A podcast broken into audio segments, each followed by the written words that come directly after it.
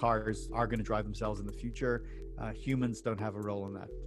And uh, although it's a little controversial, uh, if you go out a couple of decades, we will not be allowed to drive cars. It'll be illegal. The same way it is, it is uh, to ride a horse down a highway here in California, you won't be able to drive a car. This is a comment from Jonathan Reichental, the former Chief Information Officer for the City of Palo Alto and the author of Smart Cities for Dummies, taken from our previous episode looking at smart cities. We were curious to know more about how far away we are from a future where we never have to drive again, or potentially a future where we're not allowed to drive at all. Hi, my name's Sam Brake Guia, and you're listening to Brains Byte Back, your podcast exploring the intersection between psychology and technology. To do this, we invited a number of experts on the show to share their thoughts on this topic. In this episode, we are joined by an automotive journalist and author that breaks down the five different levels of autonomous vehicles. Elon Musk comments at last year's World Artificial Intelligence Conference, and he also explains how far he really thinks Tesla and other companies are from full autonomy. Another automotive journalist joins us to highlight what countries are leading the way for autonomous vehicle technology and how consumer psychology stands to influence the production of autonomous vehicles. And finally, we are joined by an insurance expert that specializes in autonomous vehicles, who shares with us why Tesla is offering its own car insurance policies to drivers in California, and how insurance companies could influence the features of autonomous vehicles and the consumer psychology of whether or not to use autonomous vehicles. This is all coming up in today's episode, but first a reminder to subscribe to Brains Byte Back wherever you get your podcasts, including YouTube to stay up to date with new episodes out every Tuesday.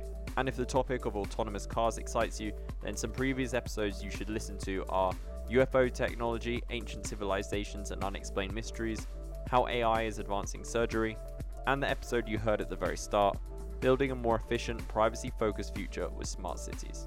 So now let's get into today's episode. Our first guest is the senior editor for automotive technology site Jalopnik, and the author of Robot Take the Wheel, The Road to Autonomous Cars, and The Lost Art of Driving, Jason Torchinsky. He joins us to explain the different stages of autonomous driving, where we are now, and shares his opinion on Tesla's ability to realistically achieve complete autonomy in the near future.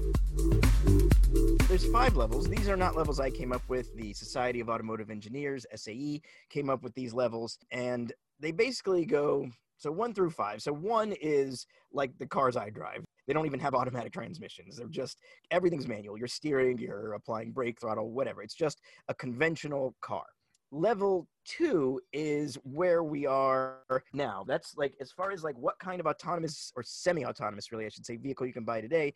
The best you can get is level two and this is basically driver assist systems. So actually, you know, maybe I should add there's a level 1.5 if we count cruise control. That's kind of like mm-hmm. 1.5 because it handles the throttle. But modern cars that can have things like dynamic cruise, where it uses radar to basically adjust the distance between you and the car in front of you, lane keeping systems, and then in something like Tesla's autopilot or GM Super Cruise, where it can actually steer within you know the lanes of a road. This is a level two driver assist system. And while it appears like they do an awful lot. And they are. I'm not trying to minimize what they do technically because they're doing an incredible amount of very advanced, incredible work they are fundamentally the driver has to be ready to take over at any moment. That's why they all have those warnings. That's why Tesla makes you keep your hands on the steering wheel. And that's why GM's versions have a camera facing your face to make sure your eyes are on the road. You have to be alert and ready to take over with zero warning. If something fails,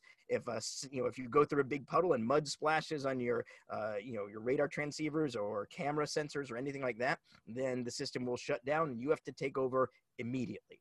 So the, that's that's the crucial difference between goes from level two semi-autonomy to level three. Level three is very similar to level two, except it has some degree of controlled handoff or failover, meaning you don't have to be alert and ready to go to take over. If something goes wrong, the system can safely come to a stop or get out of the way. And you know, for level three, I believe it just has to kind of come safely to a stop. Honestly, I find it a little bit vague. Uh, level four is basically full autonomy, but in a constrained area, meaning it's like geo-fenced or there's certain roads it can go on where there maybe there's some infrastructure assisting it. So it's full autonomy. You can be asleep in the back, you can be watching a movie, you can be doing whatever you want, but it's only within a constrained area. And level five is the platonic ideal where it's basically you get in the car, tell it where you want to go, and no matter where you are or what's going on, it'll handle everything you don't have to do anything at all anywhere. That's basically the breakdown. Awesome. I mean, level five is the dream. And I think you said that Elon Musk even mentioned that they were close to it. Would you be able Yeah. to elaborate on your thoughts and feelings to this? Because it seems like that is a, a distant future from the sounds of how technical and difficult it might be. Yeah, and I think you know, look, Elon Musk's a brilliant guy. He's done a lot of amazing things.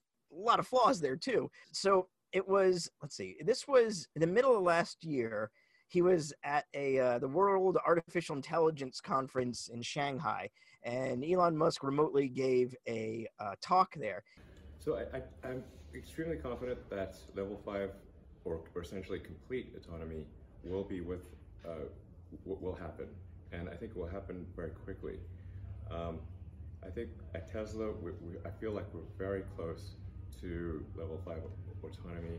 And he also said there's, quote, no fundamental challenges, just many small problems. I think he is absolutely full of feces there. Nothing, I do not think this is true at all. And I think, okay, the problem here is not that it's a, so much a technical thing, but they're doing a very good job, Tesla is, with the main part of driving. You know, keeping in the lanes, seeing things moving around. But there's so many the little problems that he's talking about, those many small problems, are actually an incredibly big deal because Tesla has not, they've not demonstrated any kind of handoff or failover system at all, which means they're always going to be level two. It doesn't matter how good or capable their system is of, at driving in normal things. If it comes to a point where it is requiring the driver to take over at a moment's notice, it is still a level two system and it is still not fully autonomous because that's why people get in wrecks when they're in Teslas and you see them sleeping at the wheel or watching a movie or something like that, and they're not able to take over when the system needs to. And Teslas, remember, the current hardware has no redundant sensor systems. It's got no ability to clean sensors or anything like that. It's not LiDAR based, it's only camera based. So, for example, if you're driving, like in the South where I live in the summer, you can drive through flocks, like swarms of insects on a summer drive, and you know, in the road. It just happens, and your windshield just gets covered with bugs. And you know, we're humans; we understand how this works. We expect it. We can use the windshield wipers or whatever, and they smear around, but you can generally see enough to pull over and wash your windshield or whatever.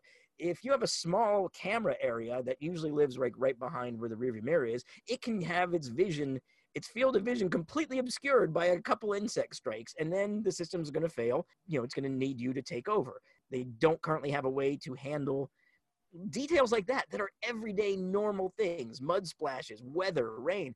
Eh, you know even that's not even talking about possible technical failures and maintenance they're not ready hardware wise it's not ready maybe they could have redundant systems and sensor cleaning systems but even then we still need a, a method a proven way to take over when the system feels compromised. It'd be like having a chauffeur who's an excellent driver, but is also a narcoleptic. And at any point, he might just fall asleep. How relaxed are you going to be in that car, even if 80, 90% of the time he has no problems at all?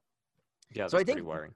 yeah, there's, and that's what we're dealing with here. No matter how good their on road behavior gets, until they have some kind of way to handle failover, you, the driver, has to remain alert and ready to take over. And that's not what people want. And it's also not what people are good at.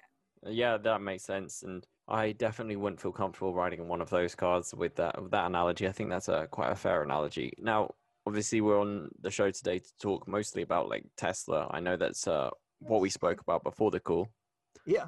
but um, I'd love to know: Do you think that Tesla will be the leader in this space, or are there other companies we should be looking at? I mean, Tesla definitely has the mind share. People think about Tesla when they think about autonomy right now.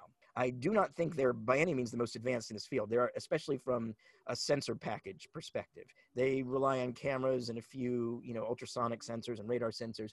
But there's a lot of companies out there. There's like Argo and Waymo. You know, there's a bunch of them that are working with lidar systems and much more advanced kind of sensor setups in their cars. And GM's Cruise. I mean, there's a, a lot of companies doing this stuff that I actually think are quieter and are but are doing more advanced work.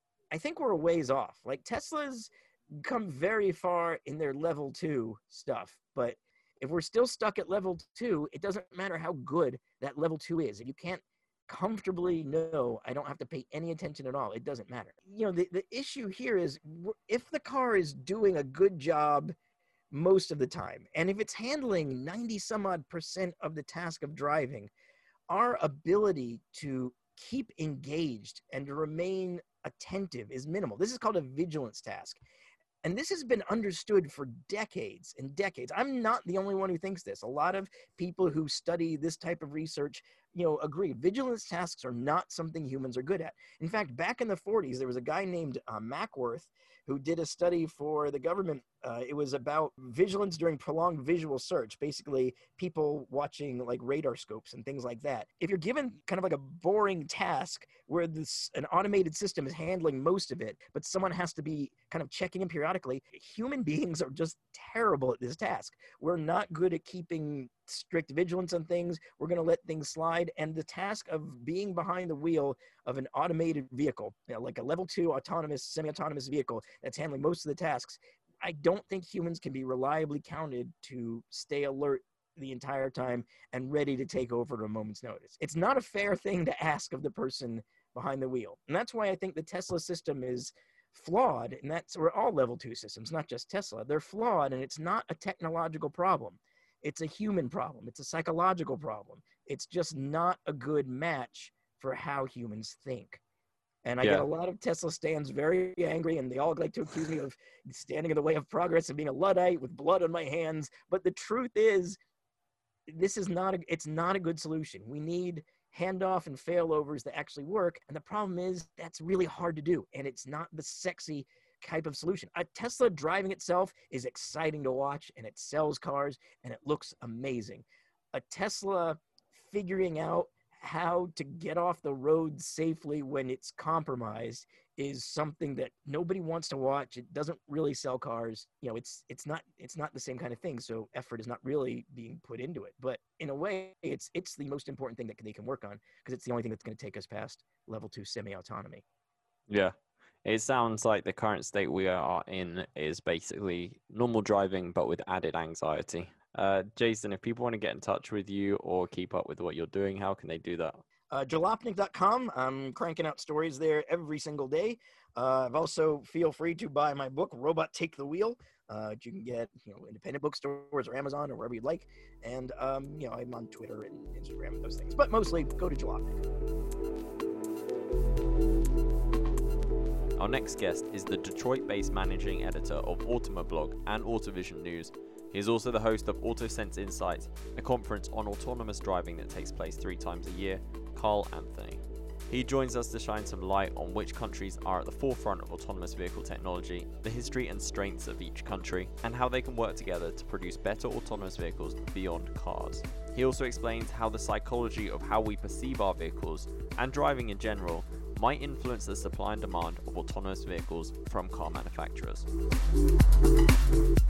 I think that, you know, automatically you can look at some of the world's most industrious nations that have automotive manufacturing as a core component of their economy. I think you can pretty much consider that those nations will be involved in some way and in some sort. So the United States for sure here in Detroit, where I live, very much an automotive epicenter. So you have Ford and Argo AI doing testing. You've had General Motors and Cruise do testing here. And you have a huge base of, of engineering and product development here in Detroit that really that, really will set the tone for the rest of the United States. Now, elsewhere here in, in the US, California and Nevada have allowed autonomous testing in, in recent times here in Michigan, so just out of Detroit, so now statewide.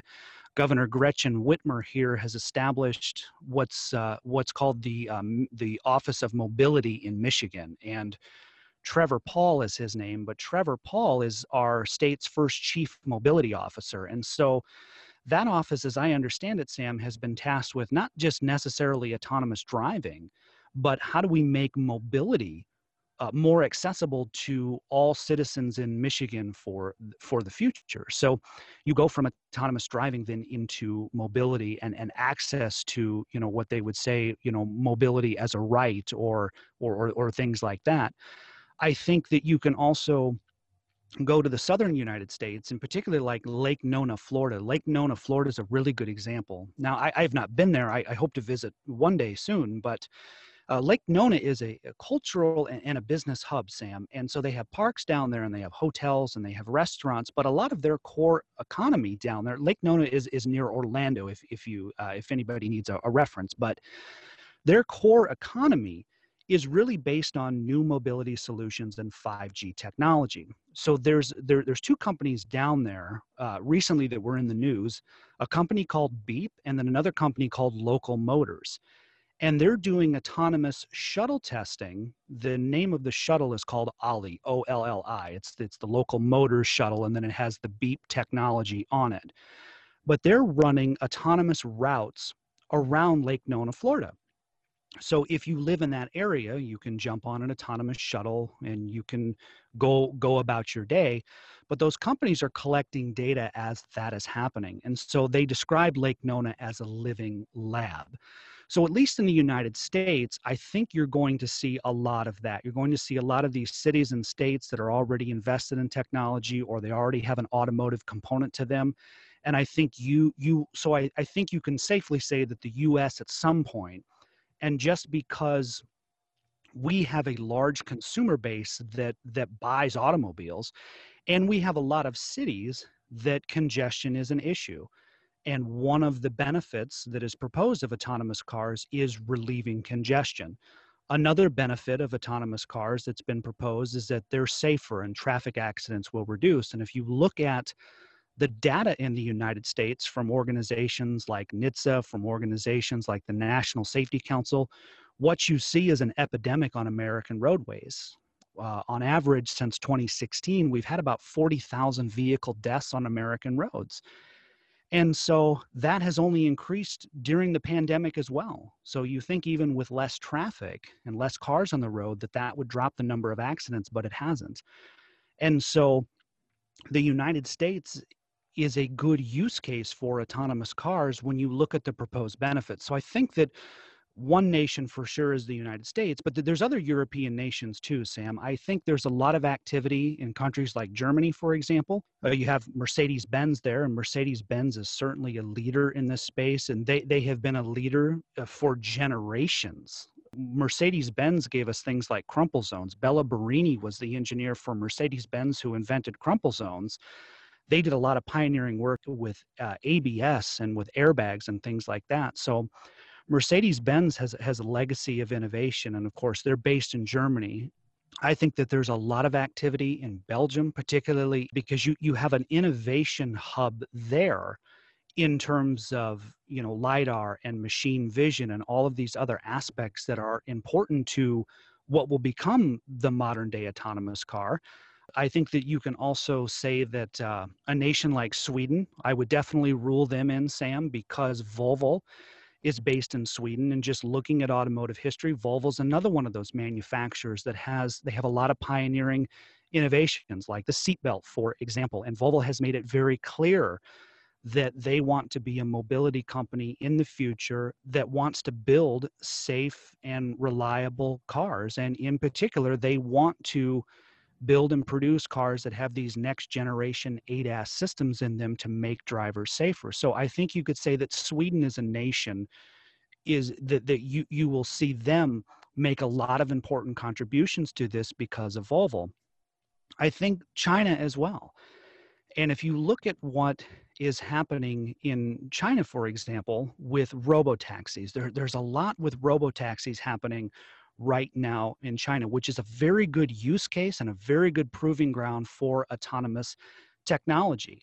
Essentially, ride hailing services like you would get an Uber, for example, but these ride hailing services that are autonomous. And the feedback so far from Chinese consumers has been very good on these services. And one of the big ones that's been in the news is AutoX. They have rolled out their robo taxi services in major metropolitan areas across China There's another company called DeepRoute, and DeepRoute has supplied a self-driving kit, a, a, kit of technologies. It's a it's a sensor suite. It has navigation in it, GPS navigation. It has lidar in it. it has a number of proprietary sensors in it. And DeepRoute system is used on different robo taxis now throughout Chinese metropolitan areas. And then China is getting into automated trucking solutions as well which is really which is really interesting. So full truck alliance and plus plus which is an american company and then full truck alliance in china they're on their way this year to delivering some automated trucking solutions to the market. And so these would be as i understand them sam ways to help a truck driver stay more alert behind the wheel to help with some of the driving tasks to help fleet managers when it comes to safety, when it comes to fuel economy. So these autonomous trucking applications you're seeing in China, I think will also play a role as well. And I think what may happen, or, or what I think would happen, is that you have all of these experts working in different areas of the autonomous driving space. And some people are doing more traditional automobiles, and some people are doing things like trucking. Others are doing robo taxis. Uh, some are doing things in warehouses and on docks and manufacturing settings. So, you know, can we take uh, an autonomous forklift, for example, and can we put safety technologies on a forklift to help and assist a forklift operator so they are safer as they go around the warehouse or they go around the dock? I think you can take all of these different use cases and all these different situations. And I think that you can take that data and you can roll all of that together. And the hope would be that you would eventually have a safer car for any modern consumer, whether they were in China, whether they in the United States, or whether they were in Europe or they were elsewhere. Hopefully, you're enjoying the show, and if you are, make sure you subscribe and never miss an episode. You can find us on all your usual podcast sites Spotify, Apple Podcasts, Google Podcasts, Stitcher, Podcast Addict, and a whole lot more, including YouTube. And we want to hear what you think, so be sure to leave us a review. Just search Brains Byte Back wherever you get your podcasts. Sort of this idea of where this is coming from that in these future cities that humans won't be able to drive, it's it's because right now it looks like AI cars are just simply going to do a better job. If we could mitigate that and we could be better equipped behind the wheel and we could drive more responsibly, then the future intelligent connected city might look a lot different. But I think, Sam, it comes down to what is a future generation going to want? And this is maybe more of the economics look at it, the economics viewpoint. But I think that future car buyers, we don't know exactly what they're going to want. And I think it will come down to what does a future generation, what will a future generation think about cars and driving? So if a future generation looks at it and they say, clearly an AI vehicle is better, an AI vehicle is better suited for the job, then yes, then automakers are going to shift focus and they're going to produce AI and connected and autonomous cars. If a future generation looks at cars and they go, you know what? I think driving is an interruption to my day. I think that it's mundane and it really doesn't interest me. Then then yes, it's possible that maybe driving won't necessarily be illegal, but it will be certainly less popular. And there is some data out there. Harman has conducted studies. The Experiences per Mile Council is is is the name of it, but they have conducted studies where younger buyers say they believe the car and driving is an interruption to their daily life. So they're connected at home, whether that's through their phone or whether that's through their laptop and computer. And when they get to their destination, wherever that may be, they're they're exciting. But the middle point driving is they feel feel disconnected in that process. So if a future generation overwhelmingly says that's my viewpoint and I'm not interested in driving, then I do believe automakers will certainly shift focus. But on the other side, if you have a future generation and they're tired, and they're busy and they feel overworked, they might enjoy a vehicle they can drive and take out for for a Sunday drive. They might view the car as an escape. And you have seen a lot of data that has come out. Volvo actually recently did a study about this at the end of 2020 that more consumers are seeing their cars now as a place to escape, as a place to find their sanity because they've been stuck at home during a pandemic. So if a future generation that's working from home says, I only feel like I can get out of the house and get any clarity when I go on an afternoon drive, then it's unlikely that automakers will produce AI cars in droves because it's just not what the market wants. So, in some ways, I think the economics and what consumers really want will dictate that. And if people want to keep up with uh, the work you're doing, obviously they can go to those publications. But do you want to mention them again or anywhere else they can follow you? Yeah, sure, absolutely. I would say that to just visit our websites, automoblog.net and autovision-news.com, or if you do a Google search and type in Automoblog or Autovision News, you can find us there. Um, and if you have any questions, just please write into the website, or you can find me on LinkedIn. I'm just Carl Anthony on LinkedIn. My profile says Managing Editor, Automoblog, Autovision News. I'm happy to answer any additional questions that you may have, and just appreciate uh, appreciate being on the show today, Sam. Awesome, my pleasure. Thank you, Carl.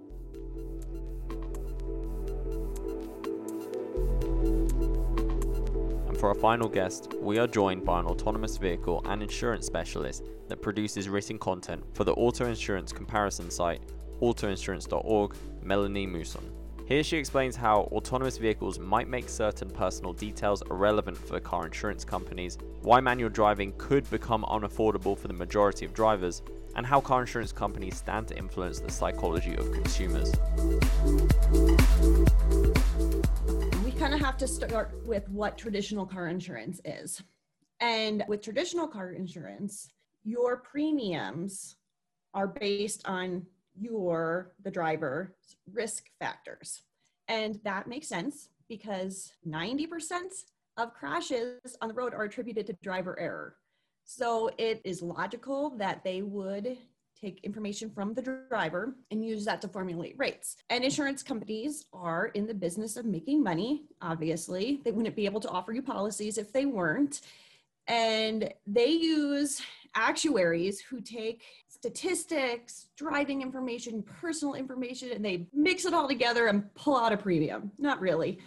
They have a reason for what they do, but they use all that information, and that's how you get your premium. So, your driving history is a big indication of your future risk.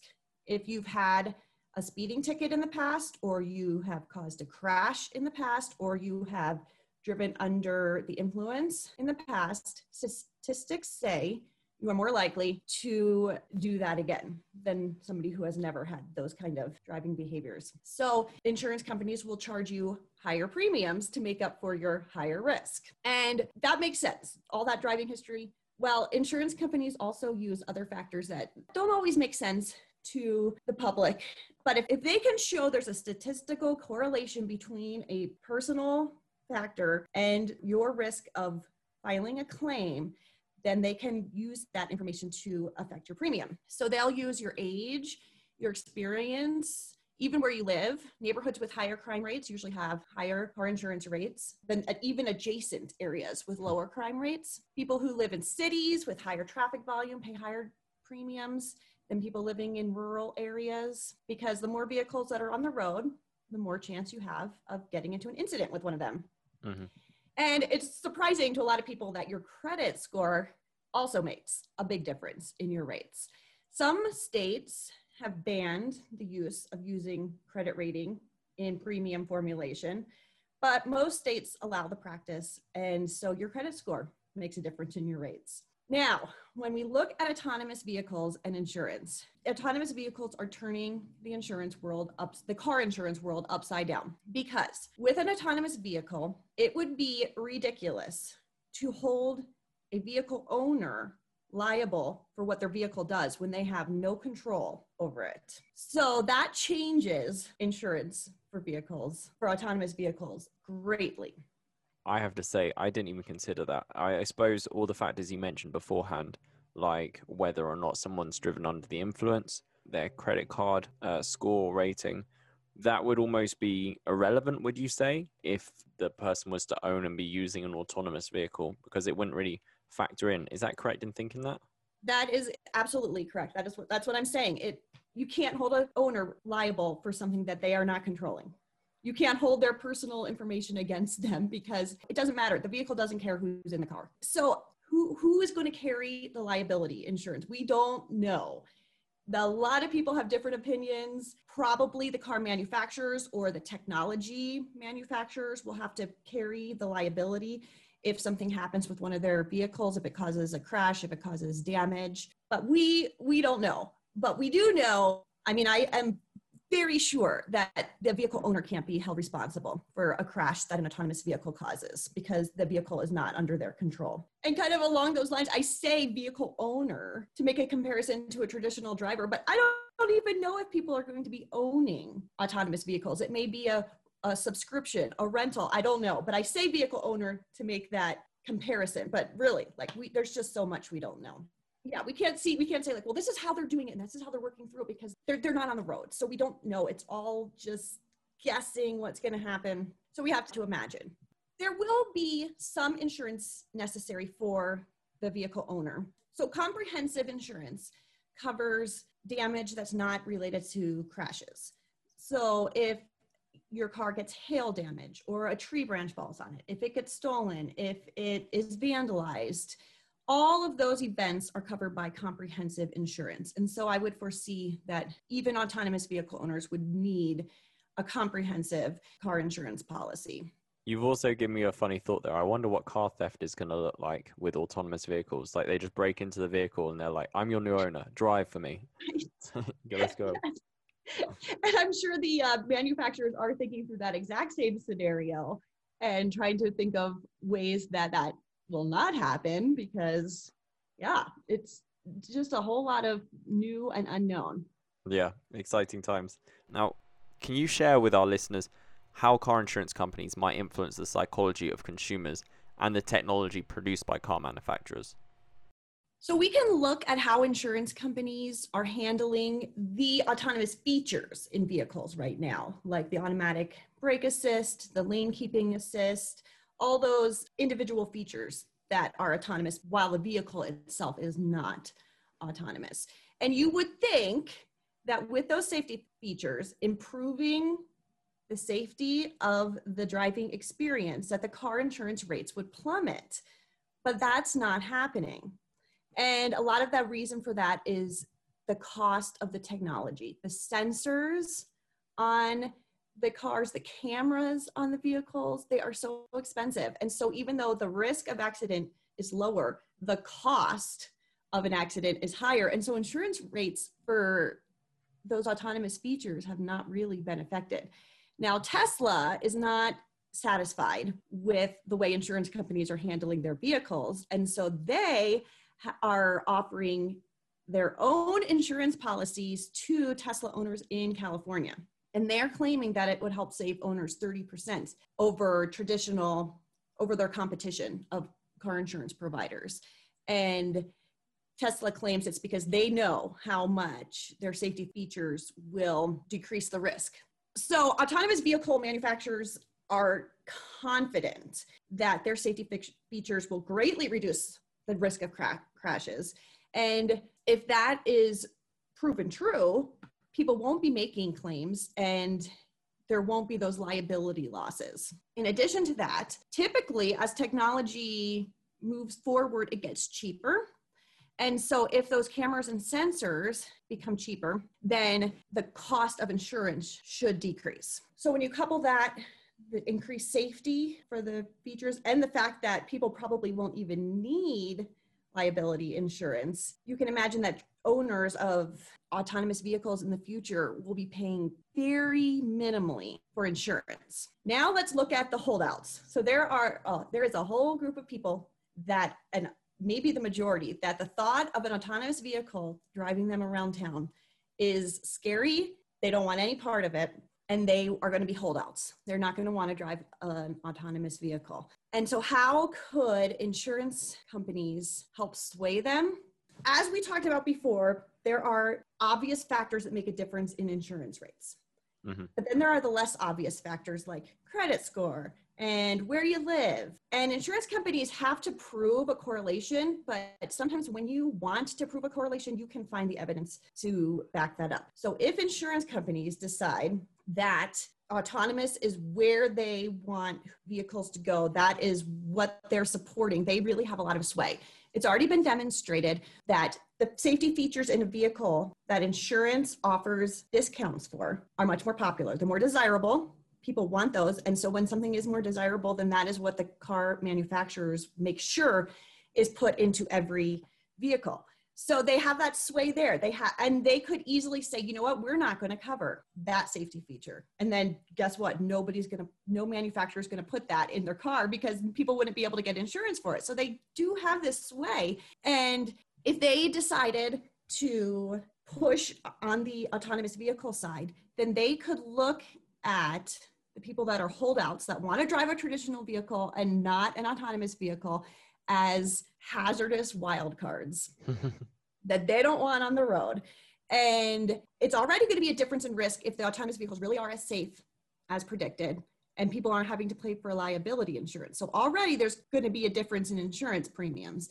Well, now you add that standard vehicle operators are a much higher risk for causing accidents. Their car insurance rates could really skyrocket. And money has a huge sway in everything people do. And so if insurance companies make the rates so high for typical standard traditional vehicle owners, then that could sway people. Also, they may just say, we are not providing insurance. We don't, we're not providing that kind of insurance anymore. Mm. And then once again, that is a, you would take a huge financial risk to get on the road because an, if you cause an accident, now you're responsible for that liability and you, your finances could be ruined for the rest of your life. So insurance companies do have the possibility. I'm not saying that they, that they will or that any of this will happen, but they have the possibility to sway people towards autonomous vehicles.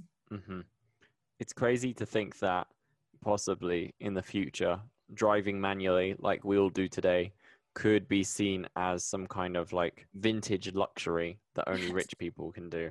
Melanie, if people want to keep up with what you're doing and the work you're focusing on, uh, do you have social media or is there a website they can go to? So autoinsurance.org, I have some articles on there. I have a LinkedIn profile, and I believe autoinsurance.org has a Twitter and probably a Facebook profile. Awesome, excellent. Well, I didn't didn't expect to go down this rabbit hole when entering this topic, but it's been a fun perspective to to analyze. So thank you for joining me today.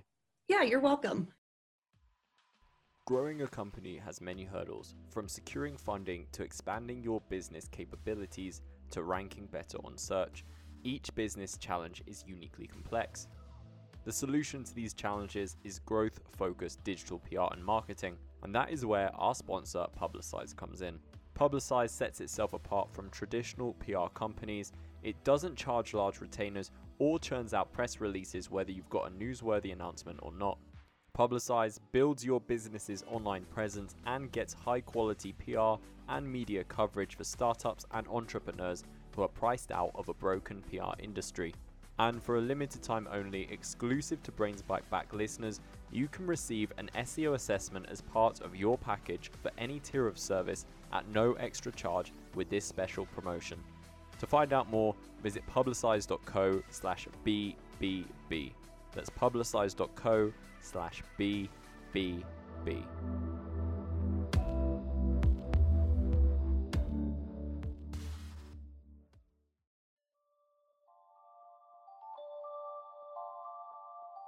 This is the end of today's show. Thank you so much for listening. If you like this and you want to hear more episodes just like it, then follow and subscribe to Brains Byte Back wherever you get your podcasts. We're also available on YouTube under the channel of our publication, The Sociable. Just search Brains Byte Back and you'll find all of our episodes there.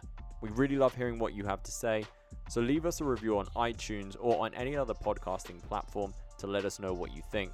You can also reach out on Twitter at, at The Sociable. And finally, go to sociable.co where you can find all our episodes and plenty of articles on topics just like this. Thanks again for joining us, and until next time, stay safe and stay healthy.